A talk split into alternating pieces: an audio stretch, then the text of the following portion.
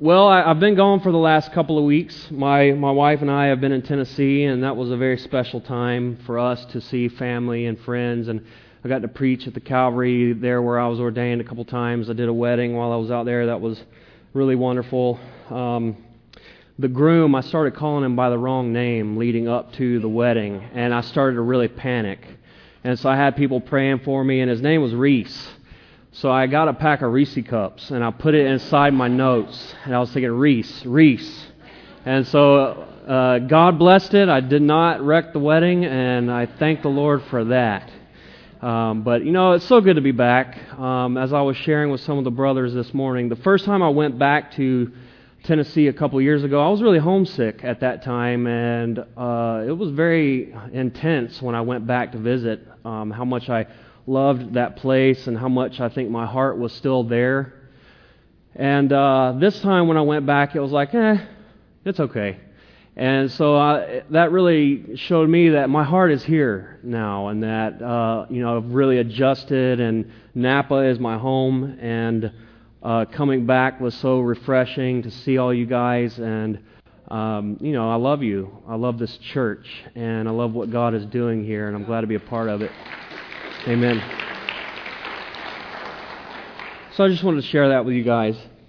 And then one other thing. You know, their churches are on every street corner. It's amazing. It's totally different than out here. I mean, they're everywhere. And you would just have to see it to know what I'm talking about. And they have these marquees out front. And so often they have these cheesy little Christian sayings on them, you know, like, if you want to avoid truth decay, brush up on the Bible. You know, just silly stuff like that. And there's this one church where I can tell that the pastor he must be over it or something, because every time I go by there, it's just some little snide comment or whoever's in charge of doing this marquee. And so I came by there one time, and what did it say? Have you prayed about it as much as you complained about it? That was the first one. I was like, okay. And then the next one said, one thing you'll never hear in church, we're early, let's get started. And I was like, man. So then I drove past the other day, and I said, I know they're not going to let me down. And it said, looking for faults, use a mirror, not a telescope. And I was like, man, all right. So they're stepping it up. But you know, that the best one I've ever seen was online, and it said, whoever stole our air conditioner, keep it because it's hot where you're going. Yeah, that wins the award right there. So anyways, that's just a whole nother culture out there, so it's kind of funny to consider. All right, guys. Well, with that, we're going to get into our study today. We are in Acts chapter 27. If you don't have a Bible, there should be one in the chair somewhere near you, in the basket below. I would encourage you to grab one. Acts 27. Father, we love you, and we bless your holy name. What an honor it is to be able to come together with our family, our brothers and sisters in Christ, and to worship you. And I thank you for your word, God. And as we come before your word, I pray that you would speak to us. Pray that you would encourage the hearts in here that need to be encouraged. I pray for instruction. I pray for correction, God. For some, they need just enough hope to make it another day. And so I pray, God, that you would be honored. I pray that you would be exalted here today. I pray that this time of teaching would simply be a continuation of the praise and worship that's already been happening in this room. And so we trust, Lord, and believe by faith that you will meet us here, God, and you will speak to us through your word, and we thank you for that. We praise you for that. In Jesus' name, amen. All right, well, we are wrapping up the book of Acts. We have today and then next Sunday, and then we'll be done. And then we're going to go into Romans from there. And so, as I said, Acts is about 30 years of church history from the ascension of Christ into heaven and then the birth of the church. And it could be broken into maybe three groups, if you will. The first 12 chapters, Peter is the primary character or player in the book, and it's really localized to Jerusalem and what God is doing there. But in chapter 13, the Apostle Paul really becomes the prominent player in the book, and from 13 to 20, I believe, roughly, maybe 21, are the missionary journeys of Paul. And I've had a wonderful time going through the missionary journeys with you guys. And there are three that are recorded for us. And then finally, he's apprehended in the temple.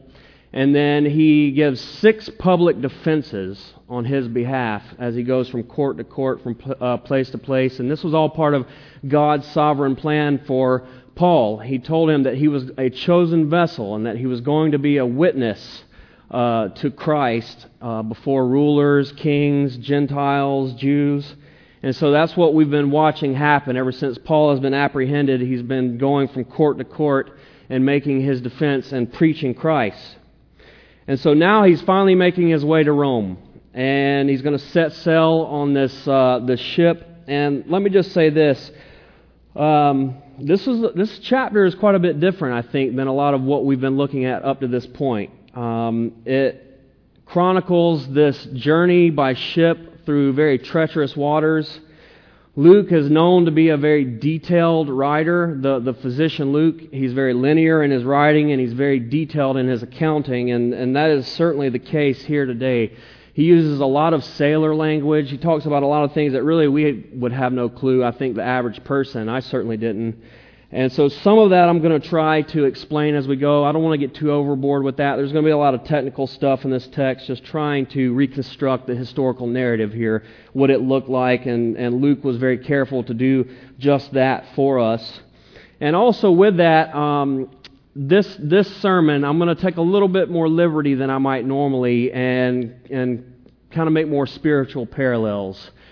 Just because I've kind of felt it necessary to do so. Sometimes with the narratives, when it's just telling a story, there might not be a lot of teaching in there, real clear points that can be made. It's kind of descriptive of a story that took place, and sometimes it's a little more challenging to pull things out, but I definitely think there are some spiritual parallels and lessons that could be pulled out, some applications we'll make along the way, so I just wanted to set the tone there. And I have titled this sermon, Called into the Storm.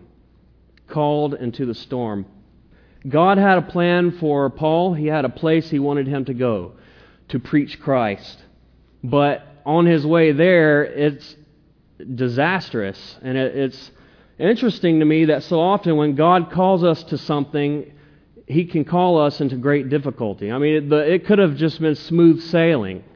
And I don't know why it wasn't, but God, for whatever reason, He allowed it to go down that way, and so many times throughout Paul's ministry he was shipwrecked, beaten, starved, and here once again we see him in the middle of this near-death situation. And so I titled it, Called into the Storm, and I'm going to talk a little bit about storms in our own lives so often, the treacherous waters that we navigate, the turbulence of different situations and God's faithfulness in it, and really how we ought to carry ourselves in the midst of those, because that's one of the things that we see. Paul is a shining example of a Christian man in a very difficult situation and how he carries himself, and even here he's being a witness to Christ. He's being a testimony to Christ, and he's glorifying God in that.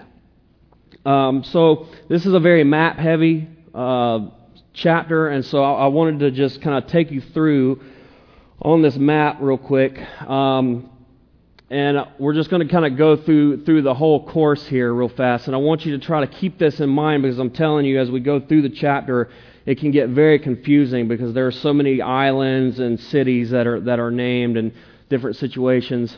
So just try to track with me here. Paul is incarcerated in Caesarea. So the first thing that's going to happen is he's going to go up to Sidon here, and then they're going to set sail. They're going to go up around here, and it tells us that they came this way basically to try to escape the turbulent winds. So they were on the leeward side. I'll talk about what that means when I get going. And so they come past Pamphylia here, and then they come over to Myra.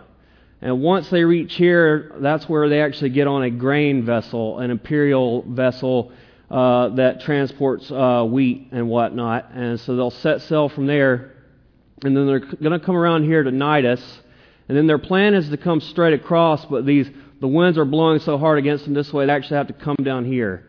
So then they come right here to Salmone, which is a promontory, which is just a body of land that juts out into the water. And then they're going to come around here with great difficulty, and they're going to land at Fair Havens.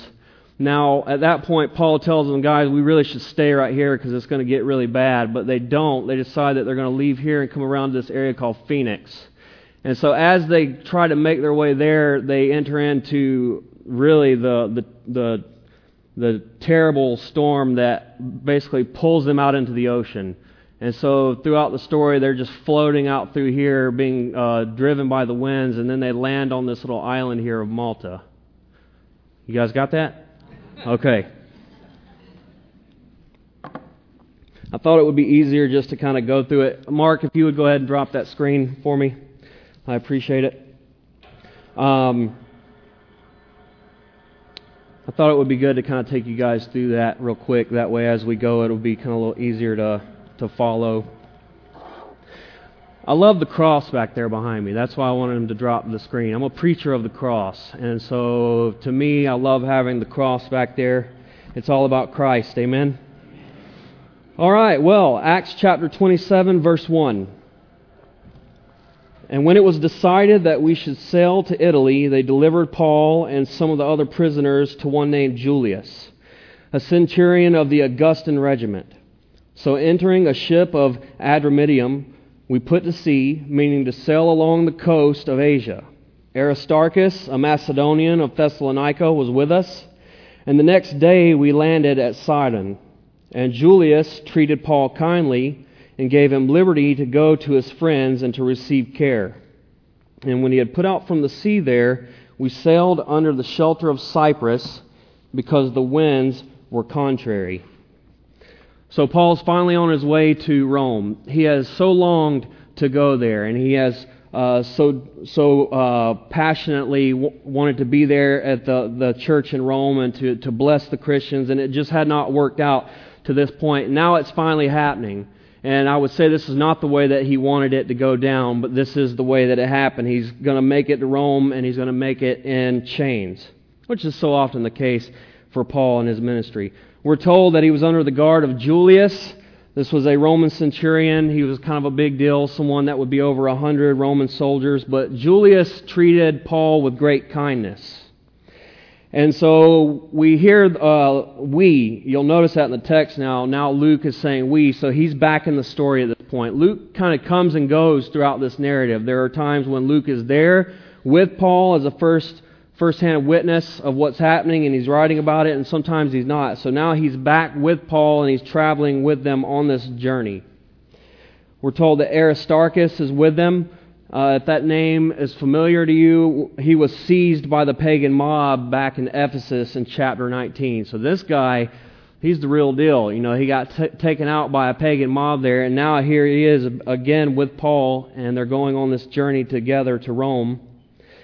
And it's just kind of cool that Paul was given kindness by Julius. You know, he'd been incarcerated in Caesarea for a couple of years now, and here, while they're in this place, he's allowed to go and see the Christian brothers and sisters, and they minister to him while he is there. And I just imagine that's such a sweet respite for Paul. And it's so good when God gives us those, isn't it? God knows just when we need those so often. And that was a gift truly to Paul to be able to fellowship with his brothers and sisters. And I don't want to miss that. We could pass over that very quickly, but in such a difficult situation for Paul, I can't imagine the treasure that it was for him to simply fellowship with brothers and sisters in Christ in this moment, and for them to be able to love each other, and for them to be able to care for Paul. And that's a wonderful gift that Jesus has given His church, is fellowship one with another. And it's something that we don't take advantage of nearly as much as we ought to, but it truly is a treasure. If you've experienced that love that comes from being with your brothers and sisters in Christ. And Paul was allowed that here at this time. So as they sail, we're told that they find shelter on Cyprus. And so I talked about how they went around that island of Cyprus. That is, they were on the leeward side. And what that means is that the direction from which the wind is blowing, the island basically blocks that, and they're on the opposite side of the island so that they wouldn't be as wind blown. And so they will do that a couple of times as they're navigating around from one point to another. They kind of go around islands to try to stop the wind temporarily. And so, verse 5, the turbulence is going to start to come, and we're going to see signs of danger. And when we had sailed over the sea, which is off Cilicia and Pamphylia, we came to Myra and a city of Lycia. There the centurion found an Alexandrian ship sailing to Italy, and he put us on board. And when we had sailed slowly many days and arrived with difficulty off Cnidus, the wind not permitting us to proceed, we sailed under the shelter of Crete off Salmone. Passing it with difficulty, we came to a place called Fair Havens, near the city of Lycia. So they made their way to Myra. I showed you that on the map. They boarded that Alexandrian ship, that imperial ship that would haul wheat, so on and so forth. And with great difficulty, they began to make their way to Cnidus there. Again, we're told that they found shelter on Crete. So again, they went a certain way around Crete to try to block the wind. And then they landed on, they went around Salmone, and with great difficulty, they finally made their way to Fair Haven. So already, they're just getting started, and the difficulty is there. And it's going to build, and it's going to build. But Paul knows what's coming, and that's been his ministry all along, really, is great difficulties like this. And so Paul's going to give them a warning. Paul's going to warn them. So verse 9, now when much time had been spent, and sailing was now dangerous because the fast was over. The fast was already over. Paul advised them, saying, "Men, I perceive that this voyage will end with disaster and much loss, not only of the cargo and ship, but also of our lives. Nevertheless, the centurion was more persuaded by the helmsman and the owner of the ship than by the things spoken by Paul. And because the harbor was not suitable to winter in, the majority advised to set sail from there also, if by any means they could reach Phoenix, a harbor of Crete opening toward the southwest and northwest, and winter there." So we're told that the waters that they were entering into were very dangerous because the fast was already over. And I thought, what in the world does that mean? And so it's speaking of the Day of Atonement. That was a feast. It really wasn't a feast there in Jerusalem. It was a day of mourning and weeping and fasting. And so that gives us some indication as to what time of the year this is. And so between mid-September and mid-November, the seas became very dangerous there. And in fact, from that point on, they wouldn't even sail through there until the coming February. So the fact that the feast has already passed, the fast, as they refer to it here, they are in treacherous waters. Paul knows it, and he's advising them, don't do this. Don't do it. He clearly warns them of the disaster that would ensue. And now it says that the centurion listened to the helmsman instead. What's happening here is this is an imperial fleet. So because he is a Roman centurion, he actually is the one with authority on the ship here. So he can listen to Paul, or he can listen to the sailors. And the sailors said, look, we need to go for it. We need to get where we're going. This is not a good place to stay. And he did not listen to Paul. And that, let that be a lesson for us. Sometimes we need to be very careful who we're listening to in this life. You had a man of God there that was giving them a clear warning about what was going to happen, and then you had the businessmen over here who were probably thinking much more along the lines of, we got a job to do, we need to get this cargo here, we just need to risk it. And the centurion had the authority ultimately, because it was an imperial ship and he was a Roman soldier, and he gave to the voice of the helmsman, and he chose to go on as they had advised. And so I guess with that, I will just make there are a lot of voices out there. There are a lot of voices that we are bombarded by on a daily basis. In our personal lives, you've got friends, you've got coworkers, you have other students, peers, and then you have brothers and sisters in Christ, pastors, spiritual leaders, people who would speak the truth from the Word to you. What voices are you listening to? And then you have, on an even larger scale, we have the leadership in the country. You have all the things going on in politics today. There's so much happening out there. What voices are you listening to? Ultimately, you want to hear from the Lord. Amen? You want to hear from His Word. That is what we're looking for. That's what we're listening to. Well, this guy did not heed Paul's voice. He heeded the sailor's voice, and they went on. So now they're going to be taken right into the storm. So, verse 13. When the south wind blew softly, supposing that they had obtained their desire, putting out to sea, they sailed close by Crete, but not long after a tempestuous headwind arose called Euryclidon. So when the ship was caught and could not head into the wind, we let her drive. And running under the shelter of an island called Clauda, we secured the skiff with difficulty, and when they had taken it on board, they used cables to undergird the ship, and fearing lest they should run aground on the Syrtis sands, they struck sail and so were driven. And because we were exceedingly tempest-tossed, the next day they lightened the ship, and on the third day we threw the ship's tackle overboard with our own hands. Now when neither sun nor stars appeared for many days, and no small tempest beat on us, all hope that we would be saved was finally given up. I noticed that first little line there. The wind blew softly. And they thought, hey, this is good. All right, this is the time to go. And they were deceived by that tame wind. And I think about sin. Sin can be like that. It doesn't look so bad. In fact, it looks pretty good.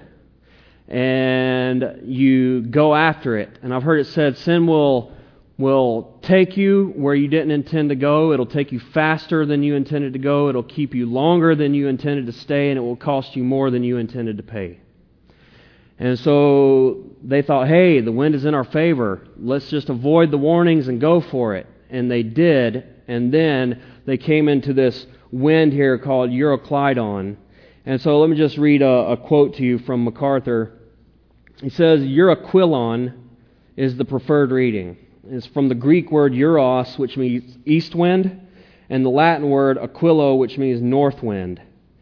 It is a strong, dangerous windstorm greatly feared by those who sailed the Mediterranean. The New American Standard, ESV, may say it was a northeaster.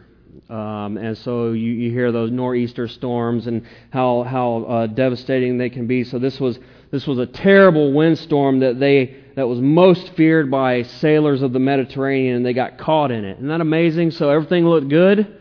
It was a nice soft wind. They thought we're going to go for it, and then all of a sudden they got caught in the worst-case scenario.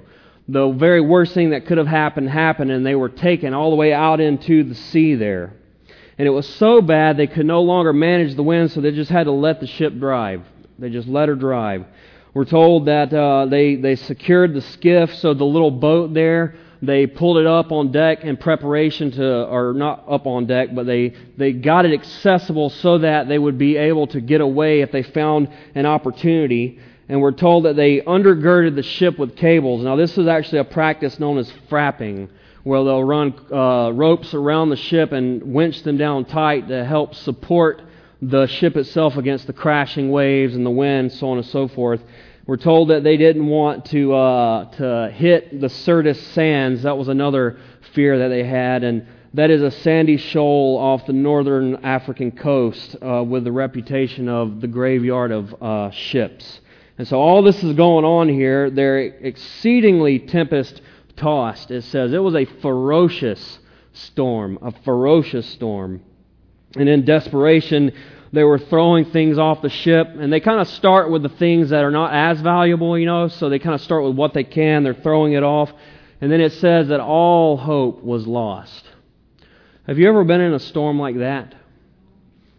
In life, have you ever been in a storm like that where everything's going fine, the winds are blowing lightly, and the next thing you know, you get sucked out into the ocean, and the storm is upon you, and you are sure that it is all over, and you're frantically doing everything you can, throwing stuff overboard, anything that you can possibly do to preserve yourself or save yourself, you are going for it, but all hope seems lost. Yeah, I've been in situations like that before, and I know all too well. But hope is not lost. Hope is not lost. We have the Lord. We have the Lord Jesus. And that has kept me going in times when I was absolutely crushed under the deepest anguish in my life. And, you know, I had a brother tell me, he said, you know, the light is going to break through the clouds again. God is good. God is faithful. You can never forget that. He does not change. And He will always be faithful. He will always be good. And no matter what happens, we cannot give up hope because the Lord is able. That's one of the most amazing things about being a follower of Christ. We have this, that no matter what happens, God is able to use it. God is able to make us better in these kinds of situations, in storms. There are so many wonderful things that God is able to accomplish through hardships and difficulties in our life. And when everyone else is looking around at the disaster, we can look up to Him. We can look to the Lord. Much like when Peter was walking on the water and it became very turbulent and he was struggling, and then we're told that he began to sink. You know, he took his eyes off of Jesus and he cried out, "Save me!" And Jesus reached down and pulled him up. He said, "You of little faith, why did you doubt? Why did you take your eyes off me and put them on the storm?" And so whatever storm you may be going through right now, and I don't minimize that.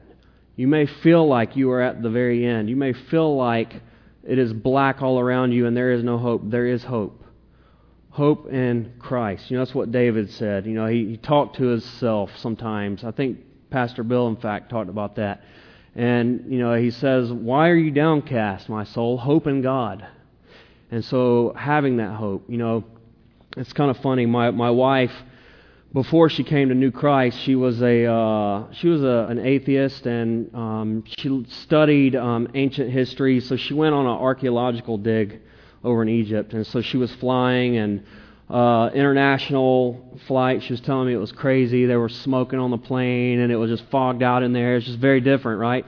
Well, something happened, and I don't know what the pilot did, but they nosedived real fast. And she said, I mean, everything went crazy. People were flying all out into the aisles, and everyone was crying and panicking, and you had Muslims that were there in the aisle praying, and you had Jews that were in the aisle praying, and you had Christians that were in the aisle praying. And she thought, I don't have a God to pray to. You know, it was amazing. That dawned on her. She thought, I don't have hope. And you know, that's an amazing thing to come to that realization in a situation like that. And there is hope in only one, and that is Jesus Christ. You know, it's a great story. I don't want to get that. Don't get confused. Christ, there's only hope in Christ. And so as a Christian, we have that. If you are here and you don't know the Lord, you need that. You need to have hope for this life, and you need to have hope for the next life. You need to have that confidence that we have, that no matter what happens, God is good and He's with us. And when this life is over, and it will be, we will stand with the Lord, forgiven, justified, glorified, and we will worship Him in perfection. Amen? And if you don't have that assurance, today is the day you can have that assurance. Put your trust in Christ. All right, well, verse 21. Now, Paul's going to give a word of encouragement here. All hope was given up, and now Paul's going to speak to that. Verse 21, "But after a long abstinence from food, then Paul stood in the midst of them and said, 'Men, you should have listened to me and not have sailed from Crete and incurred this disaster and loss. And now I urge you to take heart, for there will be no loss of life among you, but only the ship. For there stood by me this night an angel of God, to whom I belong and whom I serve, saying, Do not be afraid, Paul. You must be brought before Caesar, and indeed God has granted you all those who sail with you. Therefore take heart, men, for I believe God that it will be just as it was told me. However, we must run aground on a certain island.'" So we're told that they had not eaten, a long abstinence from food. One commentator said, obviously, with the ship being in the storm as it was, it would be very difficult to prepare any kind of food, let alone eat it. But then you have the whole issue of being seasick, and so the people were just frantic and they weren't thinking about food, and they went many days without eating. And so Paul speaks up and says, "You should have listened to me." You know, I don't always advise that. You know, usually the last thing people want to hear is, "I told you so," right? But in this case, Paul says, "You should have listened to me." You know, I've thought about this. There's been, you know, I don't ever pretend to have it all together, or like I've got it all figured out, and I think you guys know that. If you've been around me any length of time, you do know that. But you know, there are certain situations that you'll see people going into, or they're in, and you can see it plain as day. You can see it crystal clear, and it's like, you know what, don't do this for this reason, boom, boom, boom, and then they do it anyways. And sometimes it just blows me away. And maybe you know what I'm talking about. Maybe you're the one that's trying to be the voice of reason, and you're telling people this, and you can see the handwriting on the wall, and they just do it anyways, and then it goes bad just like you said it would. Or maybe you're that person in here, and someone has been speaking truth into your life. Someone's been trying to love you and lead you, direct you into the right way, and you're rejecting that. You will. There will come a time when you will think, "I should have listened to what that person was telling me," you know. And so that's one of the struggles, I think, for a pastor. Oftentimes, sometimes, I mean, I don't know what to tell somebody. I look at their situation, and think, "Man, God help me." But you know, sometimes you can see it so clearly, but the person in it can't see it, and they don't listen to reason. And so Paul says, "Look, you should have listened to me. You didn't. Now look at the situation we're in. But God." This is so wonderful. Paul tells of a vision that he received, a vision that he had from an angel. This is the sixth of six visions that Paul receives throughout the book of Acts. And this one is an angel, and it's a message of hope. And the angel tells him that he must go before Caesar. Now, this was a promise that Jesus had already given Paul in Acts chapter 27. That he was going to go, and that he was, as he had been a witness to Christ in Jerusalem and Caesarea, now he was going to be a witness to Christ in Rome there. And so Paul already knew this. Paul knew that it had to be so. And so he stands up and tells the guys, "Look, I received a vision. An angel told me that we would make it, so take heart, be encouraged." And he said, "I believe God, just as it was told me."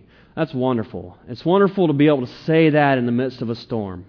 And that does come with maturity, I will say, because there are times where when we are in a terrible situation and we're prone to forget God altogether, or we're prone to think maybe God doesn't care, or maybe God doesn't love us. Kind of like when Jesus was asleep on the ship and the disciples came and said, "Do you not care that we are sinking, that we're getting ready to die?" You know, what had Jesus told them before they set sail? He said, "We're going over. We're going over to the other side." What did they think? "We're going under." And Jesus said, "Why did you doubt me, you of little faith?" Again. And so how often do we do that?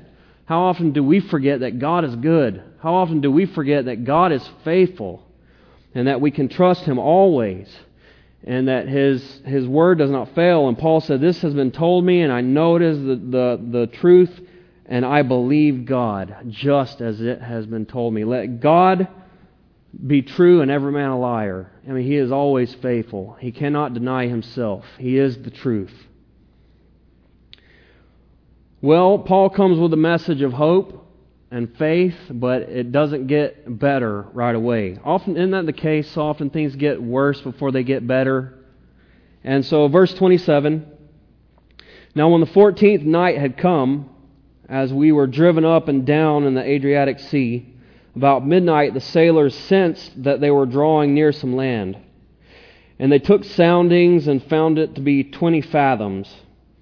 And when they had gone a little farther, they took soundings again and found it to be 15 fathoms.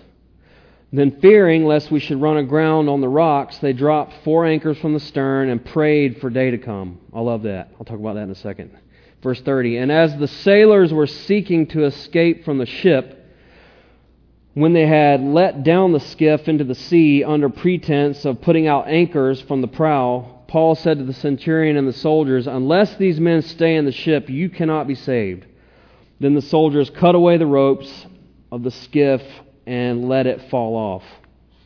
So 2 weeks now they've been in this storm. It's the 14th night.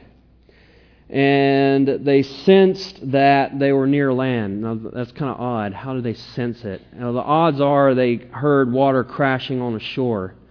And so they began to realize, hey, I think we're near land. So they gave a sounding. And so what that means is they had a rope with a weight on the bottom of it, and they would drop it down into the water till it hit, and they could measure on the rope about how deep the water was where they were at.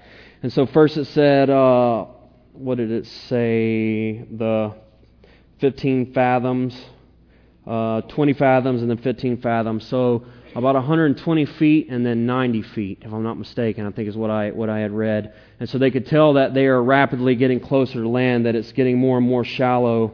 And so they dropped anchors and prayed. And I love that. You know, there is a sense in which sometimes we need to do our part. You know, we don't just sit back and say, okay, well, whatever the Lord does, the Lord does. They dropped anchors, they did what they could to stabilize the ship, and then they prayed. I heard a friend say one time, you know, just take two aspirin and pray. It's like, if you got a headache, don't just be like, Lord, please cure my headache. You know, take some ibuprofen, pray, and move on. But, you know, I'm being kind of facetious here, but, you know, that's important for us. Sometimes we know what we need to do, you know. And we just need to do what we're supposed to do. And God will lead us along the way and provide as we need Him to. All right, so the sailors at this point, they're trying to escape. They want to get off the boat. And Paul goes and tells the soldiers, hey, if these guys get away, then that's it for us. So the soldiers thwarted that plan, and they cut the ropes to the skiff, and then it was gone. And now any hope of escape at that point was lost. And so verse 33, and as day was about to dawn, Paul implored them all to take food, saying, today is the 14th day, and you have waited and continued without food and eaten nothing. Therefore I urge you to take nourishment, for this is for your survival, since not a hair will fall from the head of any of you. And when he had said these things, he took bread and gave thanks to God in the presence of them all. And when he had broken it, he began to eat. Then they were all encouraged, and all took food themselves. And in all we were 276 persons on the ship. So when they had eaten enough, they lightened the ship and threw out the wheat into the sea. So Paul pleads with them, look, it's been 14 days, you guys need to eat. We're not going to die, but you're going to need your strength. And so they do. And Paul takes the bread, he breaks it, he blesses it, he thanks God, he begins to eat in their presence, and then they were encouraged. And this is such a profound lesson here. Paul, what did he do here in the storm? He thanked God.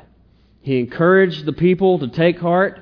He reminded them of the promise of God. And then he took bread and he broke it and he worshiped the Lord in the storm right there. He thanked God. He blessed God when he broke that bread. And that's a real lesson for us. So often when we're going through difficulties in our life, that's exactly what we ought to do. Praise the Lord. Bless His holy name. Thank Him for His kindness and His goodness. We may do a good job thanking God when all is well, but do we thank God when things are going poorly? Do we thank God when things are going badly? You know, I remember when I was first in U-Turn for Christ, and I was sitting at the lunch table, and we were at a church in New Jersey, and a buddy of mine there that worked at the church was sitting there, and he had a bad headache, and he was just kind of slumped over in his chair. And we're all sitting around the table. We're like brand new Christians, a number of us, and one of the pastors comes walking through, and he said, man, you all right? And the guy said, yeah, I got a bad headache. And he said, praise the Lord. And we just kind of laughed because that seemed so like weird that he would say that, and that it was kind of weird. I will say that, but you know, he was like, God's still good. Praise Him anyways, even though you got a headache. And so that's a challenge for us so often, is to just praise God in the midst of the storm. But Paul did that very thing, and the people were affected by that. You know, if we freak out in the middle of the storm, if we panic, what do you think everyone else is going to do? You know, are you a voice of faith? Are you a voice of encouragement? A voice of reason? A voice of gratitude in your home? At the workplace?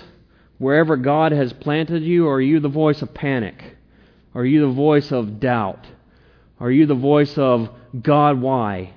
Are you the voice of, God, how dare you? I would encourage us all, let's be the voice of thanksgiving. Praise you, God. We love you, Lord, and we thank you, and we trust you. So they ate, and then they threw the rest of the wheat overboard. So now they're down to the bottom. They've gotten rid of, you kind of see it happen progressively. They start throwing things out, and then they start throwing more valuable things out. Now they throw even the wheat out that they were hoping to get to the final destination there. And so verse 39, and when it was day, they did not recognize the land, but they observed a bay with a beach, onto which they planned to run the ship if possible. And they let go the anchors and left them in the sea. Meanwhile, losing the rudder ropes, they hoisted the mainsail to the wind and made for shore. But striking a place where two seas met, they ran the ship aground, and the prow was stuck fast and remained immovable. But the stern was being broken up by the violence of the waves. And the soldiers' plan was to kill the prisoners, lest any of them should swim away and escape. But the centurion, wanting to save Paul, kept them from their purpose, and commanded that those who could swim should jump overboard first and get to the land, and the rest, some on boards and some on parts of the ship. And so it was that they all escaped safely to land. All right, so the island that they're coming to is Malta, and we'll talk about that next week as we close out the book. But the ship got stuck before they got there. It sounds like they must have hit some sort of a sandbar, and they're still stuck right there in the waves, and they can't get all the way to the shore via ship. But while they're stuck, the waves and the wind is still crashing so hard it is literally destroying the ship. So the soldiers want to kill the prisoners, because if the prisoners were to escape with their lives and then escape altogether, then the soldiers would face the penalty for letting those prisoners get away. And so they thought, let's just kill them all right now. And Julius said, no, don't do that. And his favor towards Paul really went to all of the rest of the prisoners. They received mercy because of the favor that was on Paul there. And so Julius said, let's just go for it. Let's make a break for it. If you can swim, swim. If not, grab a board or something floating and try to float your way to the shore there.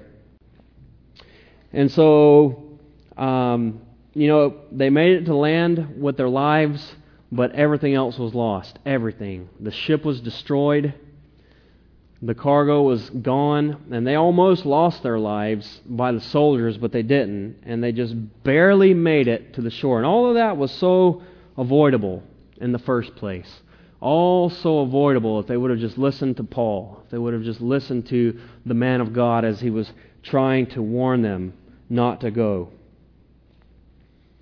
And, God is gracious so often when we go through things that are self-inflicted. Sometimes the things that we go through, it's not a mystery. We do it to ourselves. We brought it on ourselves, right? And God will bring us through it, but there are consequences to those choices. God's mercy is great and His forgiveness is there, but there are still consequences for the choices that we make. And so such was the case here. They received mercy from God, mercy from the soldiers, and here they are with nothing but their lives. And I'm sure they were grateful for that. I'm going to get spiritual here. There's a lot of Christians that are going to make it to heaven like that. They're going to be saved. Paul talks about this in 1 Corinthians. It says, as though by fire. They're going to have nothing to show for their time here. The idea as though by fire, they're going to have smoke on their clothes. That's how close they were to the edge. And so, man, what a tragic day that will be when we stand before the Lord empty-handed. Because we spent this life on ourselves. As Christians, God has given us influence. He has given us resources. He has given us giftings. And we spend it all on ourselves in this life. And then when we make it to the other side, we got nothing to show. It all burns away because the unbeliever will stand before God at the great judgment seat, and he will have to give an account for his rebellion against God. He'll have to give an account for the things that he has done wrong in this life that has not been paid for. They're held to account because God is a judge, and justice will be served. But for the Christian who has put their trust in Christ, the penalty has already been paid. And so Christ has taken that punishment upon himself on the cross. He's lived the life that we could not live, a life of perfect obedience to the Father, and then he died the death that we all deserved, and he suffered the wrath of God on that cross.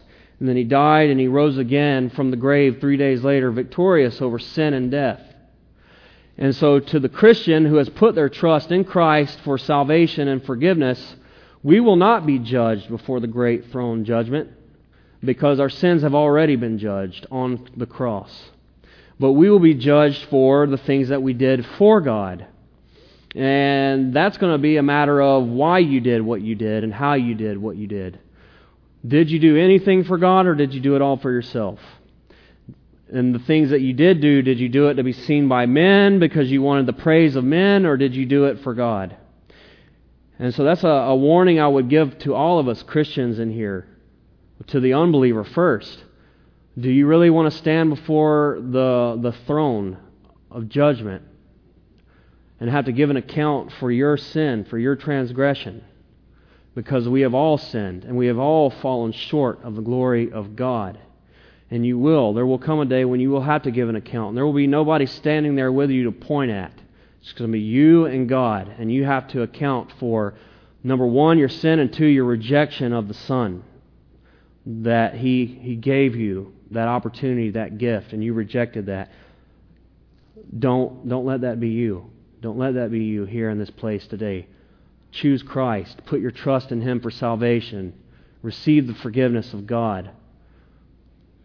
But to the Christian, how are we spending our lives? Are we going to be like these people who arrived on the shore with nothing but their lives? Or are we going to arrive in heaven with nothing? Will it all burn up because we spent it on ourselves, or we did what we did, we used what God gave us for glory, for our own glory? May that not be. May that not be.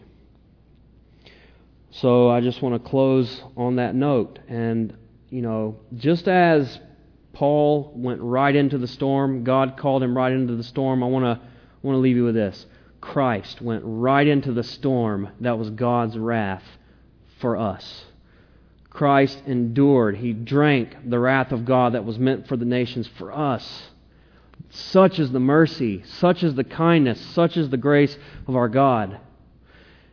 And I would want every one of us in this room to know that mercy. Amen? I would want everyone in this room to know that love and to know that grace. And if you don't, put your trust in Jesus today. Cry out to the Lord for mercy and for forgiveness. And to the Christian, serve the Lord, praise the Lord, obey the Lord, give Him glory because He's worthy, is He not? Amen and amen. Let's pray. Father, we love You. We worship Your holy name, God, and we bless You in this place. And I thank You that we have been saved. Thank You, Jesus, that You went right into the storm of the Father's wrath for us, God, so that we could be saved from the wrath of God and from hell and from sin and from death. And now we stand here glorifying You and exalting You, God. And we love You, Lord, and we thank You for speaking today through Your Word. We thank You for meeting here with us, and I pray, oh God, that as we go out with a song, that You would be enthroned upon the praises of Your people. Father God, receive glory in this place. Be honored, be exalted, be worshipped. In Jesus' name, amen.